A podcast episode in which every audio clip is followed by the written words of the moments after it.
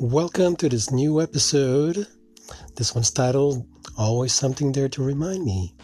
And for me, being a teenager in the nineteen eighties, there's a lot of lessons from the past there that I, I'm just going to dig up and reminisce and share with you guys and gals. Um, so a lot of you I figured would be, uh, you know, quite uh, stoked up to uh, listen to not just the eighties music, but maybe just, you know, get some lessons as well from my side of it. Some of it's quirky, some of it's funny, uh, some of it can be kind of tragic, but not really. But hey, I just want to lighten it up a bit. But there's a lot of serious life lessons that I learned, uh, you know, in that uh, decade. So tune in and uh, let's have a blast.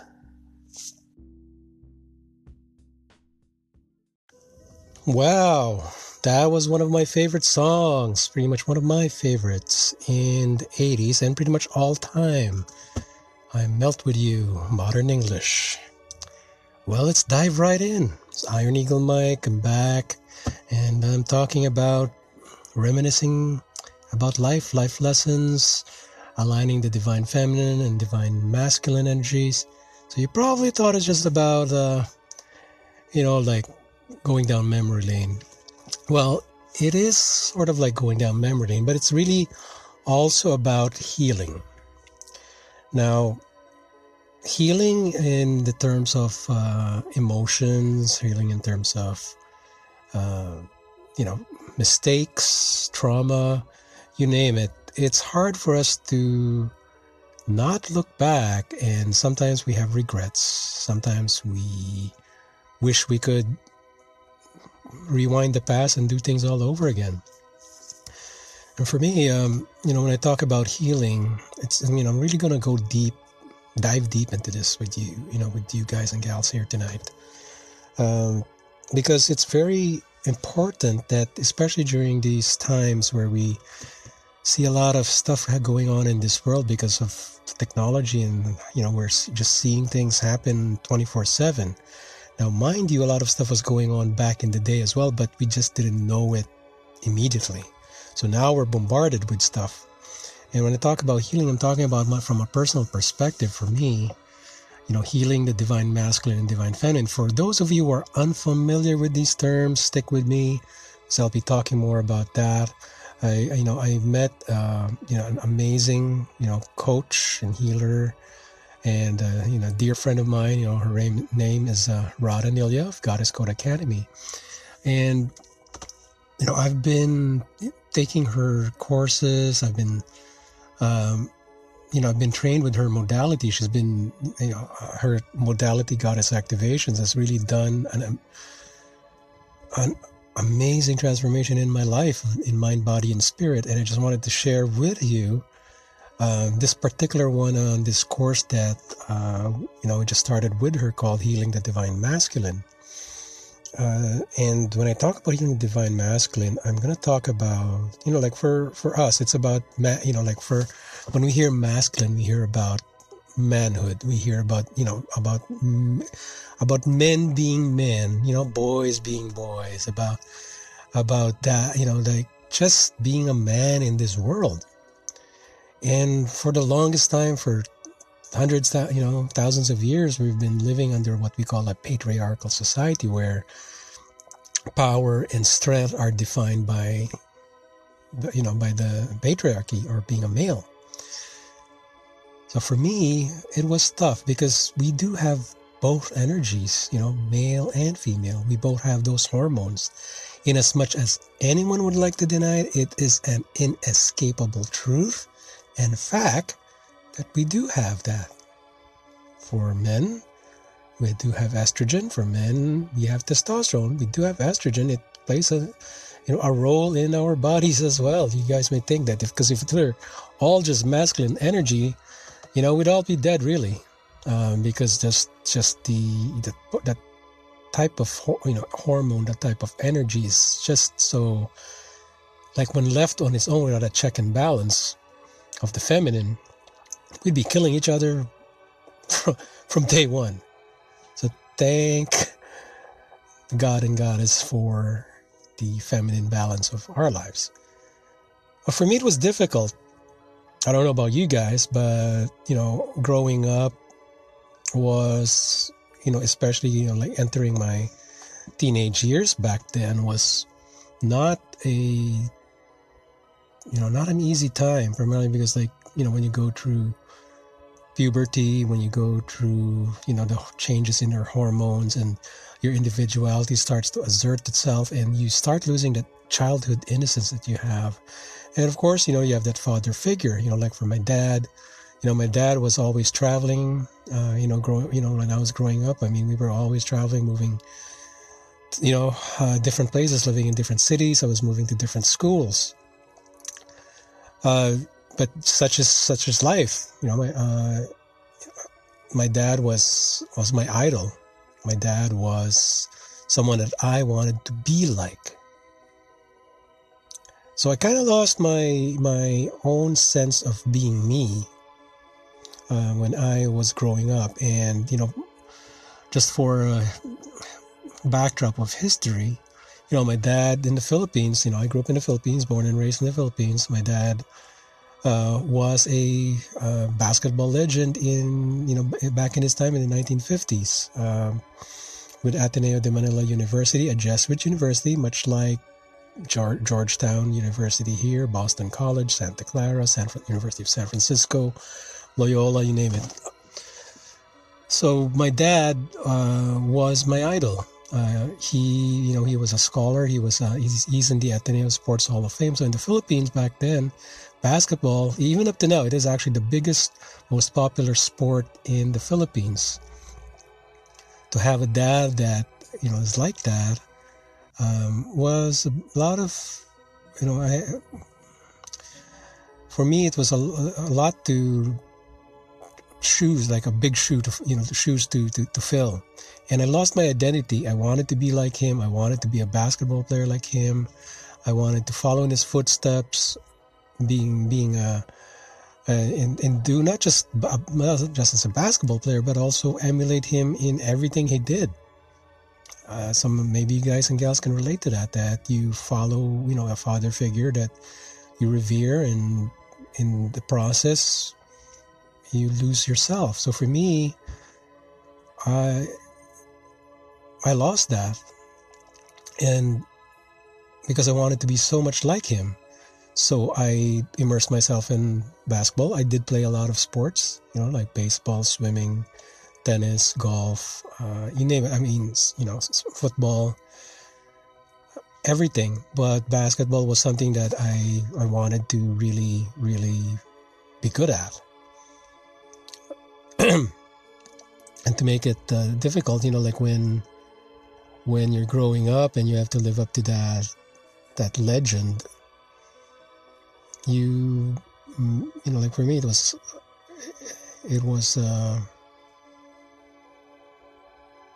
it was like, that's everything I heard, you know, from, from, you know, my f- uncles and aunts, uh, you know, the f- friends of my parents, you know, and his, co- his co-workers, his boss. And it's like, you know, question was like, you know, are you, hey, are you going to follow in your dad's footsteps? Are you going to go to Ateneo? Are you going to do this and that? And it was really like, confusing. And I had to heal from that. I had to, you know, like I really had to learn to discover myself and say, I had to be my own self. And it and it happened. What happened was I I went to college, you know, high school, the growing up was hard in the sense that, uh, you know, I didn't, you know, shoot up as tall as my dad. I, I didn't, I wasn't as good as he was. Let's put it that way. But I was good enough to make it to, you know, the final cut. But I ended up being a baseball player of all things at that time. And, and you know, the hurtful things uh, was that, you know, hearing from my, my, especially from my mom at that time, thinking that I joined the team, the baseball team. So um, just as, as, I don't know, it's, when I remember that past, it was more like, like they, she felt like it was more like uh, just trying to be like fit into something that I wasn't. And they, you know, it's like, you, you didn't play baseball much. How can you be on the baseball team? It's like, it, it was hurtful, you know, because it, it was doubting my abilities and my capabilities. And I had to, you know, heal from that.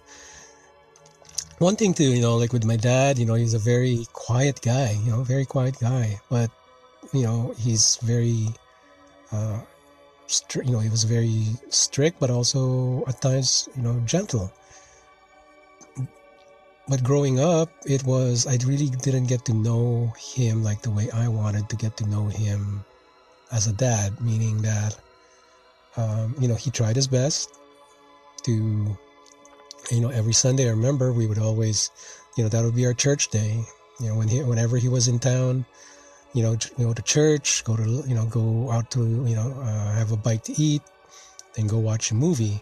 But then as we, you know, as we got older and I got older, you know, got into high school, then he, he was, you know, traveling a lot more. Um, weekends, pretty much like, you know, we'd be, uh, you know, he'd be playing golf and then I'd be doing my own thing. And I, and I really didn't get a chance to really talk to him and, and, and learn. When I say, you know, when I'm talking about healing and, and there was a, I really got to know my dad more only in the last, probably I'd say in the last five years, five, six years. Because between the nineteen eighties to the late nineties, um, you know, especially when we moved to, you know, to Canada and, and, you know, there was a big adjustment for the whole family, including my parents. Didn't get to really talk about, you know, like, I, like what I wanted to, ex- you know, convey feelings because growing up as a guy, you're not supposed to express your feelings. That was, that was the thing. Even as a kid growing up, it was like, Mike, you're not supposed to cry. Boys don't cry. Guys don't cry. So the false image of strength was that you're supposed to be quiet, that you're supposed to not feel anything. Really, you got to bottle it up. You got to just suck it up. And I was just wondering, like, I got all these emotions. And I'm like, no, you can't be emotional. Oh, I mean, there's a balance between emotional and then, like, you know, if you, if a man cried or a boy cried, if I cried, uh, you know, like name labels, like, you know, like, you know, in our language, it was like, you know, you're a crybaby. You're like, why are you freaking always crying? You know, you're weak. But I guarantee you guys, right? There are t- so many times that we want to express our emotions, but we just can't. So we just keep it all in. We pride into, you know, we go inside of ourselves and we put ourselves in a cage. And this healing process, this healing, this masculine that I went through with Radha over the last, you know, few years, and especially now in this particular course that I'm, I mean, program that I'm doing with her is um, really also healing my dad, my grandfather, because I mean, look at back at the history of my side of the family. I don't know about what you guys are, but when we were, I, I look back at all the men in my, in my side of the family, and even in my mom's family, it's like everyone was like stoic. Everyone was like just quiet, uh, you know, and and we bottled up the emotions, and you're like, oh yeah, you know, like you're a man is strong, you know, he's the strong, silent personality, and you know he, you know, he's the one that uh, you know protects.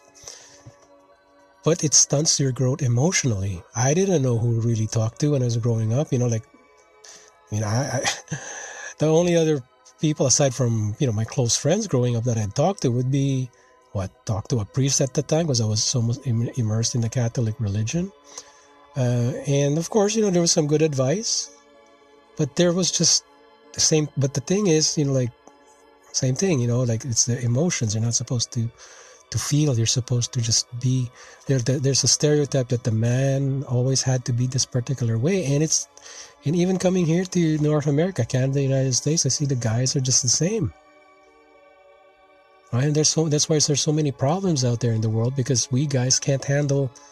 We don't know how to process emotion. We don't know how to process feelings. We don't know how to communicate properly and understand how to deal with it. But it's important to balance the feminine energies, feminine hormones inside of us. And there is nothing wrong with, with, with that. It's normal. That is not the true norm. You know, the fake strength is when you keep it all in bottle inside and you turn to other stuff. Right? I had friends that I knew, you know, were getting beat up by their dads because their dad was an alcoholic, and they would internalize it, and they would go out and become bullies. They would be- have drinking problems. They would have, dr- dr- you know, drug problems. You know, thankfully I didn't go through that, but, you know, seeing that in my world, you know, and where I grew up in was, and I see it, you know, rampant in this world right now, is that, you know, we men have a lot to heal from, you know, heal from, and and we're we're we're turning a blind eye or turning a deaf ear towards our own need to heal, to handle emotions, to to to be at in alignment. Pretty deep, huh? So, you know, I guess you probably weren't expecting this, but in the eighties, like, I had this path, you know, growing up that, you know, I had to follow this path, and and and the emotions, you know, I had to, sub, you know, I had to subjugate that. I had to to suppress that. You know, I wanted to have at that time. I wanted to, you know, I had, was attracted to girls, but there's just a certain limit. Like my, you know, my parents were very strict, especially more my mom. Uh, she's just like, you're not supposed to have a girlfriend. You know, you're, you know, you have a girlfriend when, you know, after college. You know, like, you have to focus on your studies. You have to. It's just like, I was so getting so freaking confused. So I didn't really know how to properly deal with having, you know, emotional relationships. I had a lot of female friends, and I just, but I just.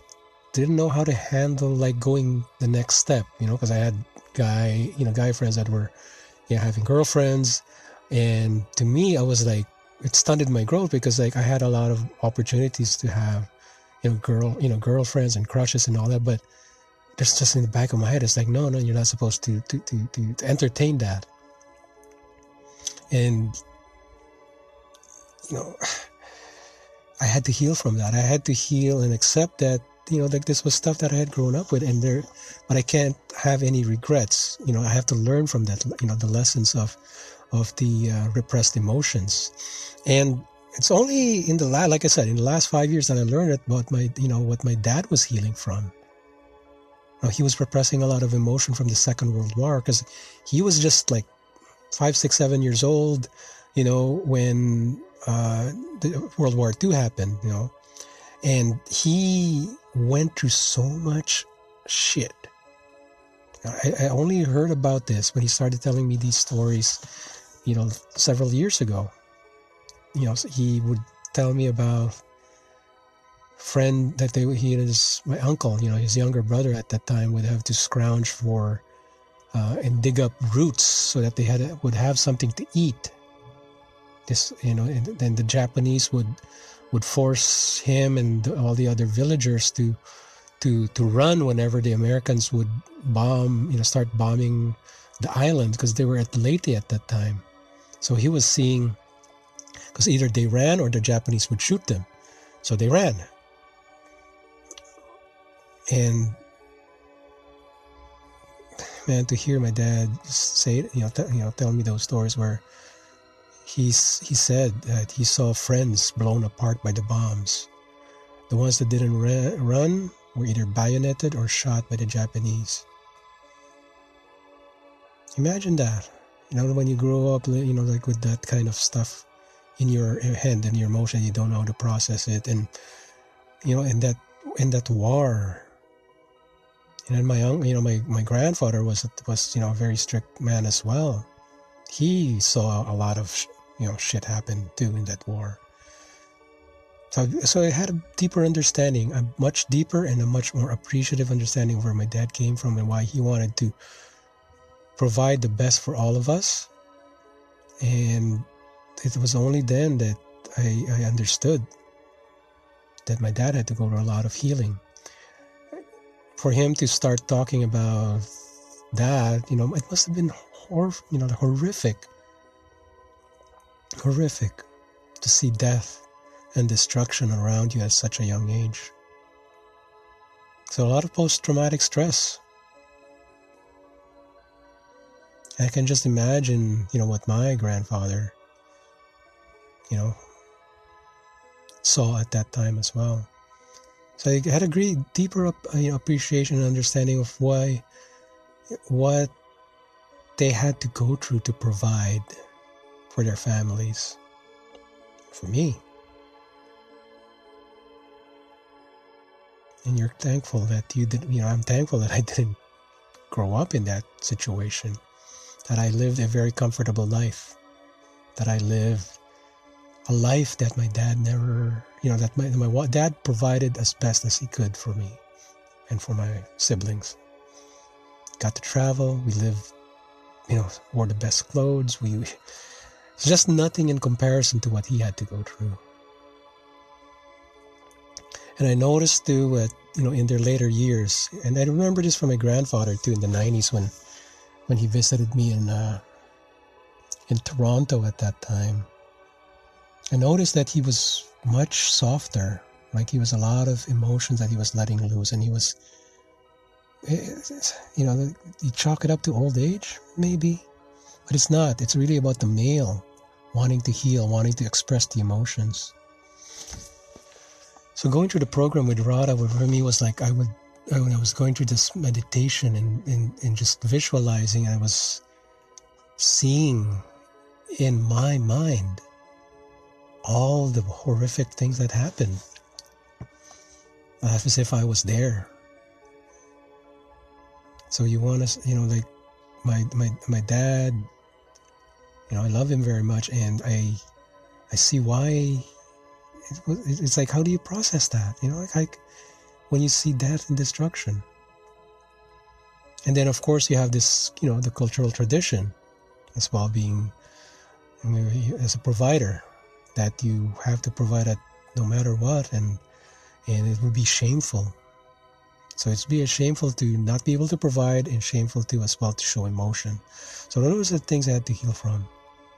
But I couldn't heal that just using the masculine energy. We need the feminine energy to help balance that.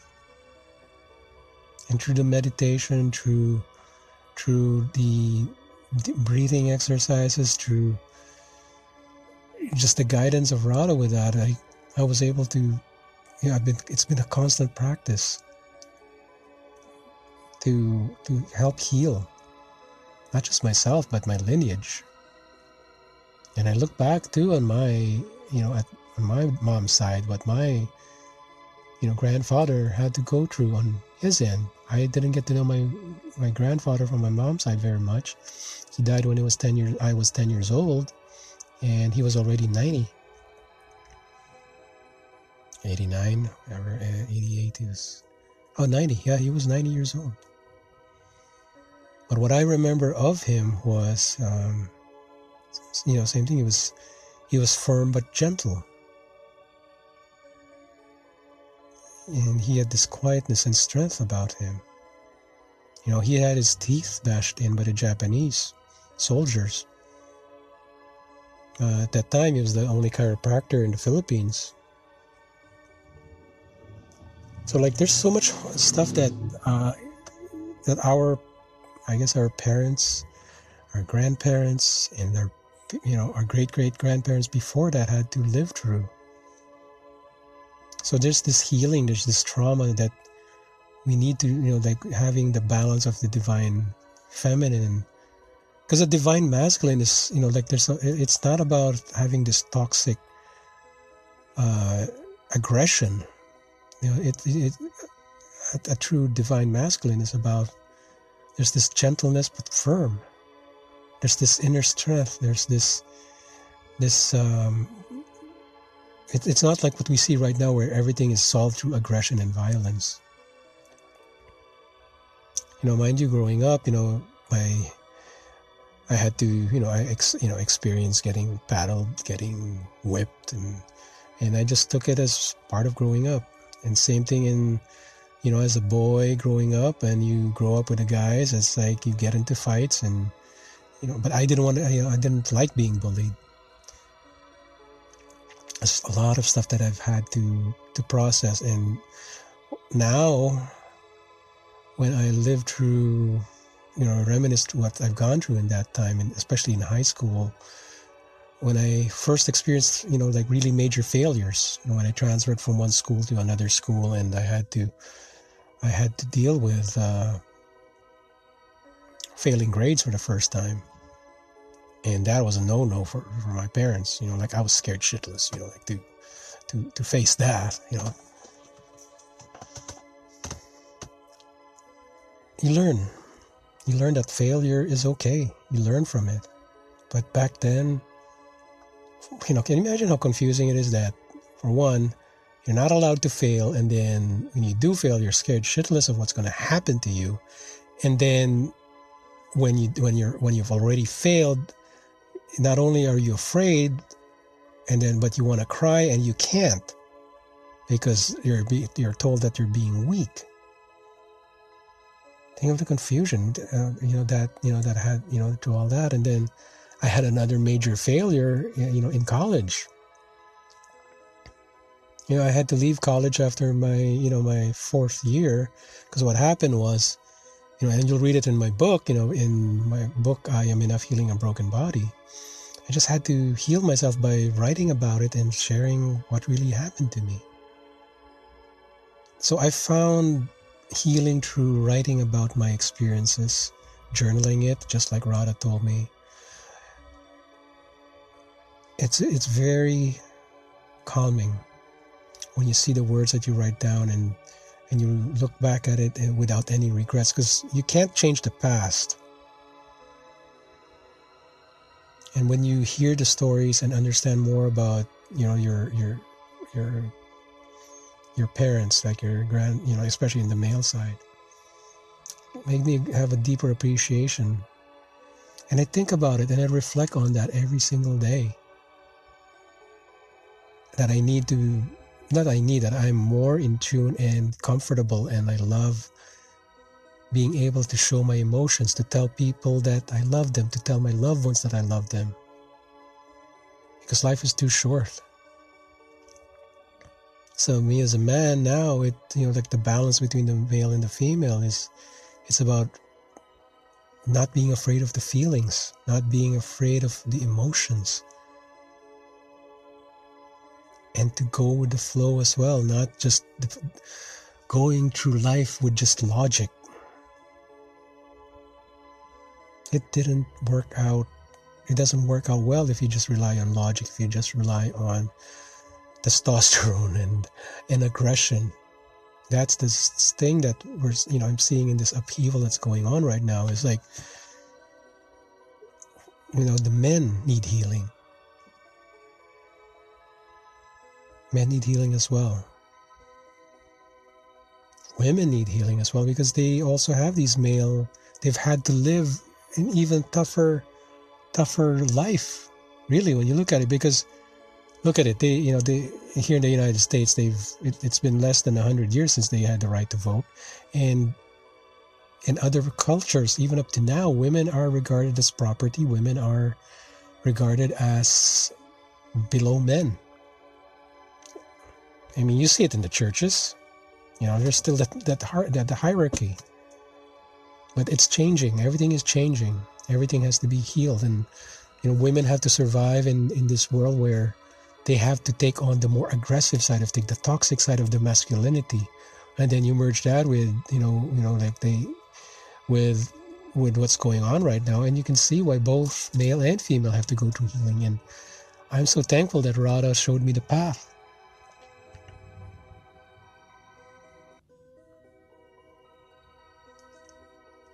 There's a lot of stuff to talk about, but you know, in the eighties, what I learned about. What I learned from and I healed from and I reminisce about it was I had a lot of good, good, good things happen in my life. And just a few bad ones. But all in all, good and bad, that's life, that's experience. You have no regrets. You own it, you accept it, you move forward from it, and you learn from it. That's why, you know, I listen to the music from my time to, to remind me of both the good and the bad. Not with any regrets. What's your favorite music? For me, it was like the eighties, you know, like that defined my generation. Some were one-hit wonders, some were anthems for me. And I remember. It's that you don't forget the past, but you learn from it and you appreciate it. Let's take a quick break and then we'll come back, okay? And we will talk more about uh, realigning and balancing the divine feminine and masculine. Talk to you soon.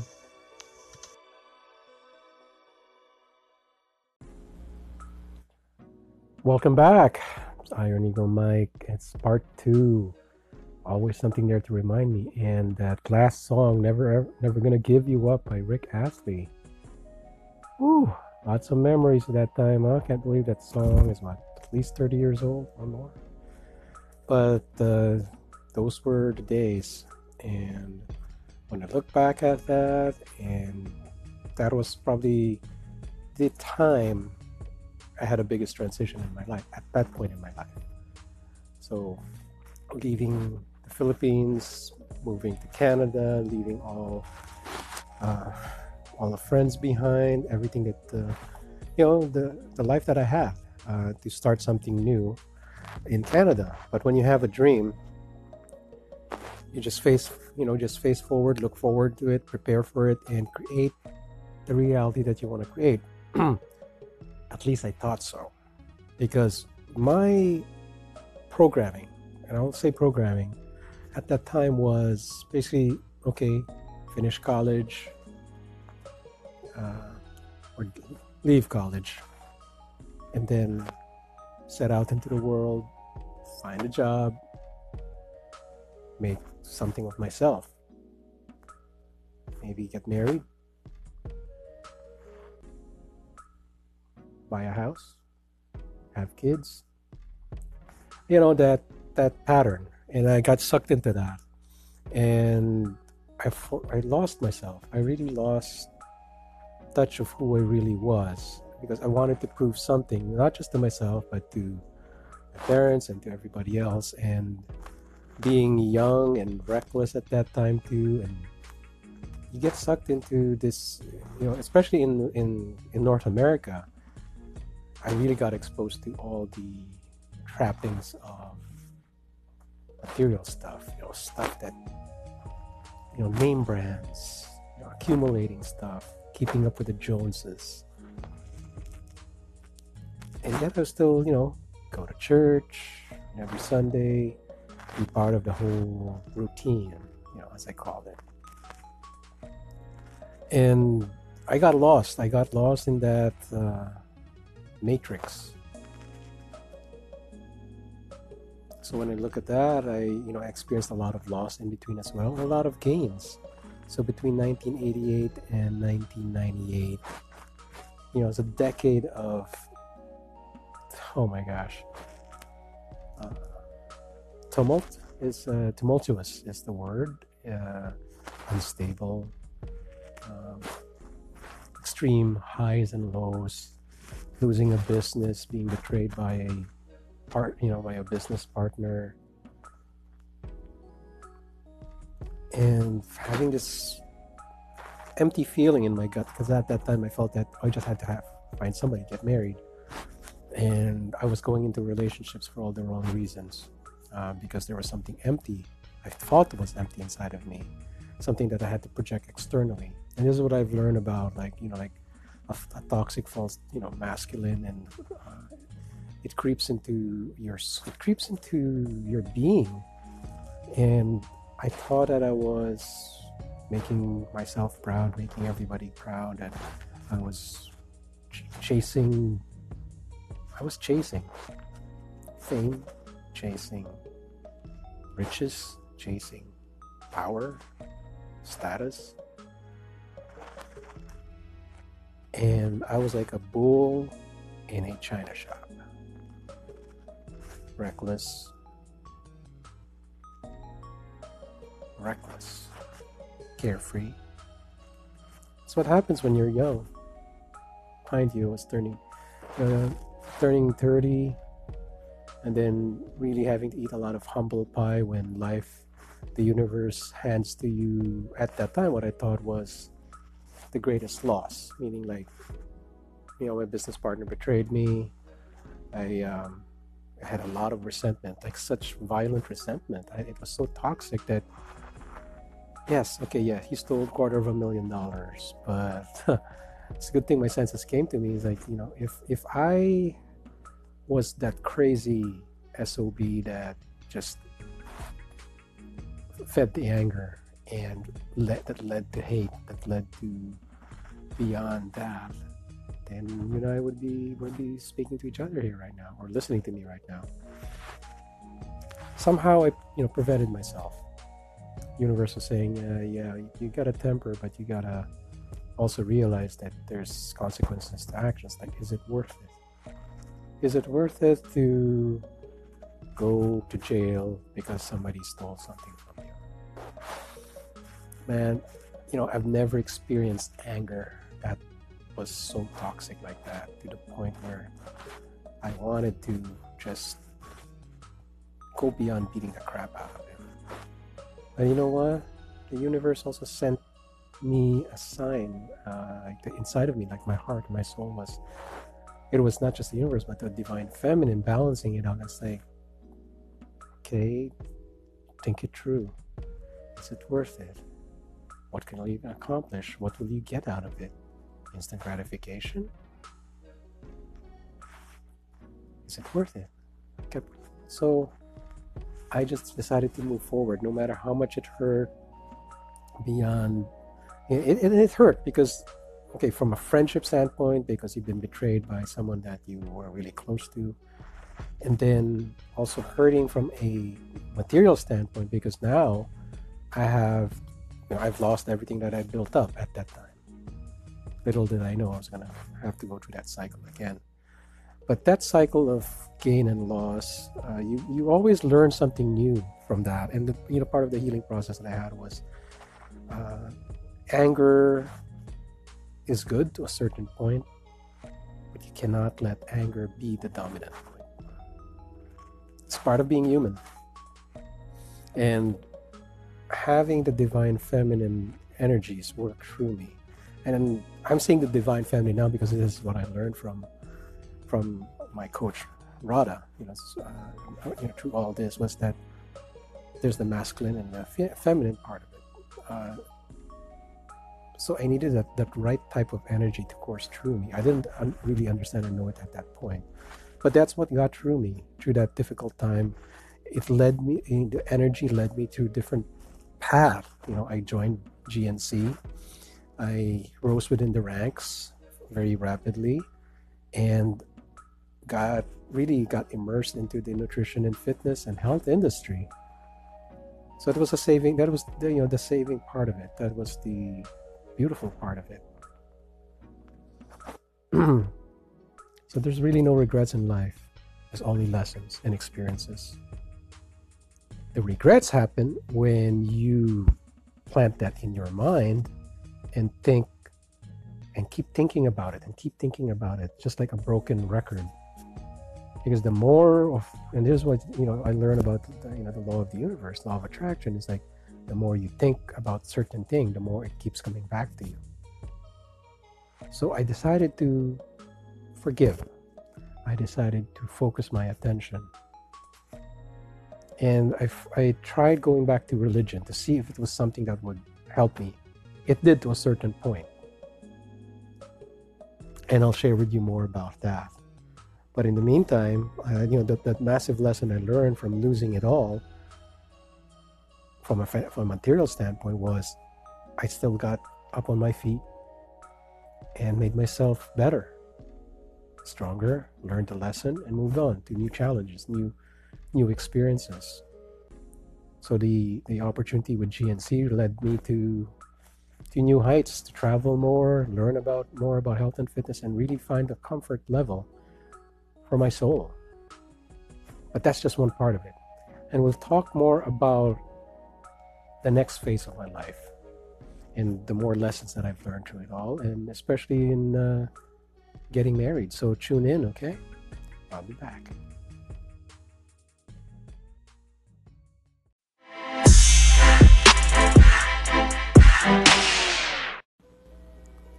I'm back. Yeah, this is how we do it. Yes, that was the nineties. The nineties. Oh boy, that was quite a decade until two thousand. The new century came, and boy, did it happen with a come with a bang. You know, got married, uh, moved to the United States. You know, started uh, new careers and experiencing life unfold not exactly the way I wanted it to. Just because I had this ideal, I had this imagination, imaginary dream that, okay, this is the way life is supposed to be. And I was sucked into that, that really sucked into like, okay, gotta go for the money, gotta go for the titles, gotta go for the power, and, and neglect the body, neglect the mind, neglect the soul.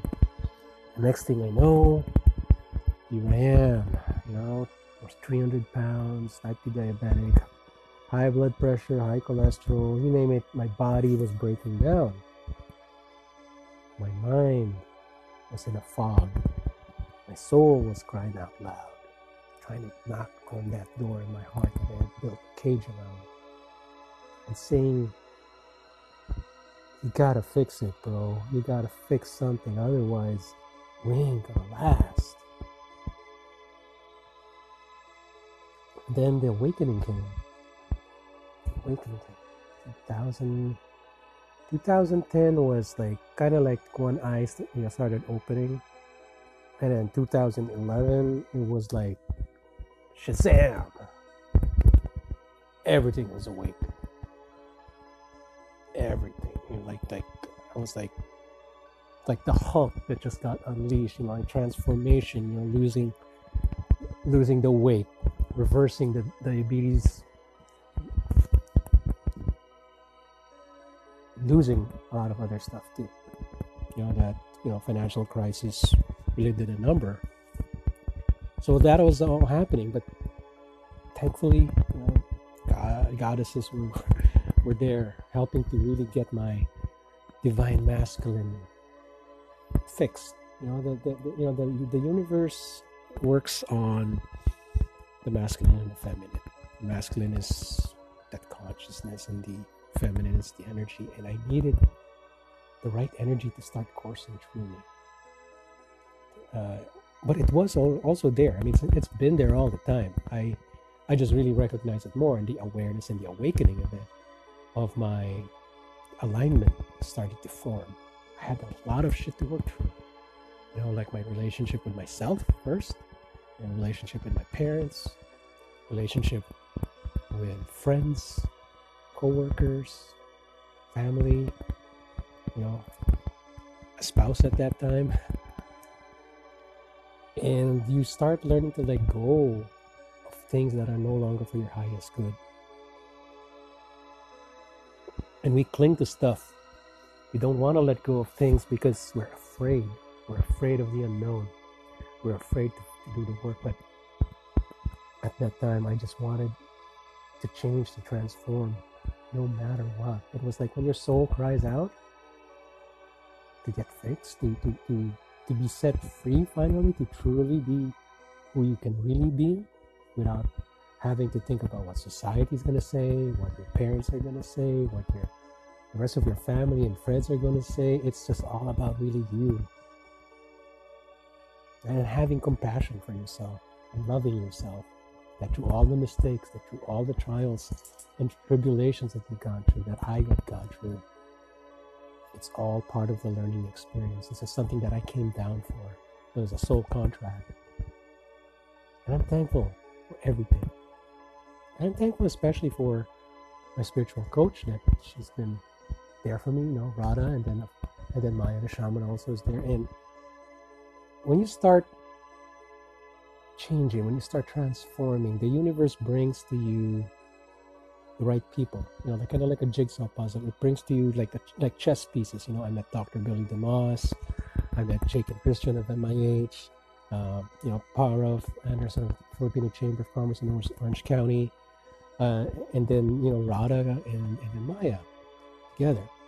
But the focal point for my alignment, of really getting this alignment, and I had to do the work myself too, was that I had to, to do extra work on myself to peel away the layers, layers and layers of cultural programming, societal programming, and lineage programming. You know, so like I didn't just happen to be, become this because of this whole, like, you know, because of me that I'm being born in this particular uh, last you know, fifty-one years of my life. But I'm talking about lineage. So when talking about lineage, we, by recognizing that we're energy forms, that our D N A, we inherit D N A from both sides of our family and their sides, and like it, it goes on and on. So we, there's a lot of stuff that gets caught in this matrix that forms who we think we are. And what I thought I was wasn't really who I was. You know what I'm saying? When I started this awakening, when I started really fixing my the toxic masculine, I recognized and was aligned in the sense that the male is not the dominant gender. It shouldn't be. In order for this world to progress, in order for humanity and the universe progress, there has to be a balance between between the male and the female, within ourselves and out in that in the world out there right now we call reality. It's the work. You know, when I when I say work, it takes eating the right foods, you know, that helps clear your mind and clear your soul. So when I'm talking about, you know, whole, unprocessed, clean food, you know, to get back to what uh, our Mother Earth is giving us, instead of this dead bastardized form of food that gives us negative energy, right? So people think, oh no, food is food. No, it's not. What I learned through this process was that food, okay, if you're eating food that is of a higher vibration, meaning it's made with love, one thing, compared to not made with love, has an impact on how our body converts it, because we are energetic beings.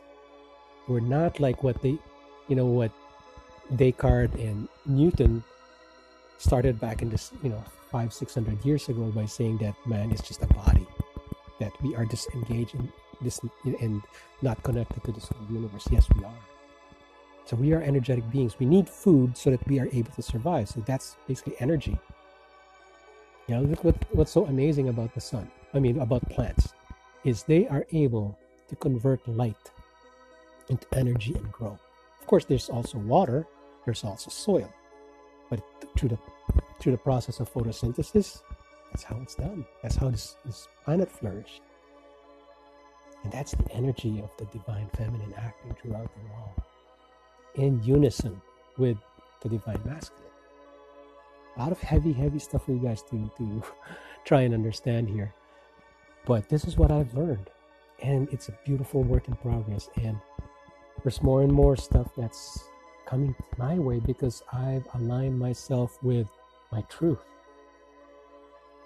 And I give back as much as possible and support those that are in the same alignment. And you give it without counting the cost, without counting anything that you're going to receive back. When you just give, and the universe gives back tenfold. That's what I've learned when you align the feminine and the masculine together. You find peace in yourself as well, in your heart and your soul. And love becomes the focal point. Loving yourself and loving other people. Loving animals, loving the planet that we're on, that we're, we're living in, and making a real, true contribution and creating a legacy. It's not measured by plaques and awards and all that. No, you can be in a village in a remote part of the world, and you're doing the work, and you're giving back, and you're teaching, educating, raising children. You don't need awards for that. The universe recognizes what we do. It's the mission we came down here for. That's the beautiful thing that I've learned through this process, is that it doesn't matter how big or how small. Everything is in divine alignment. So what I've learned through this process, I'm fifty-one years old now, and I live my life the best way I can today. Can't worry about the past because the past is already done. Can't worry about the future because it hasn't happened. Because I'm creating my future. You are creating your future. And this whole divine masculine, divine feminine alignment is something I'm still learning. It never stops. It never stops until our last second here on earth. It's all about the knowledge we gain, the lessons we've learned, the experiences that we, think, that we accumulate in this relatively short time that we are here. And then when, when we're done, we go back to source, bring it back to the infinite, infinite of everything. Something the human mind can physically not fathom because of its sheer vastness. And so we just have to live today and believe. And believe that we are going to be doing this thing for the greater good. And you learn more about the divine feminine, uh, the goddesses, the energies, and how we balance this toxic masculinity that's being seen out there and played out in this world right now. For me, I stand for equality. I stand for gender equality, not just, just gender equality, but equality for everybody, for every human being, regardless of race, creed, or color. You know, we're, you know, we're uh, a hunk of mass of, of, of flesh. Okay, you know, we're we're light beings inhabiting this hunk of flesh that's standing, sitting on this rock that's hurtling through space amongst billions and billions and billions of stars and planets. Let's think of that. And it's this energy of the fem- feminine, the, you know, the divine feminine that works through it all and helping birth more and more life, more and more of this universe. It's infinite. Think about that. So, here we are. What have I learned? Where do I go? Where do we go? I'm just creating it. Creating it from the heart, creating it from the soul. Because when you do that, when everything is heart-based, it's a thing of beauty. Our, our senses, the five senses that we are born with to, to cope with our physical surroundings in this three D reality. Sees what we create. So create, let's create something beautiful. Let's create something positive.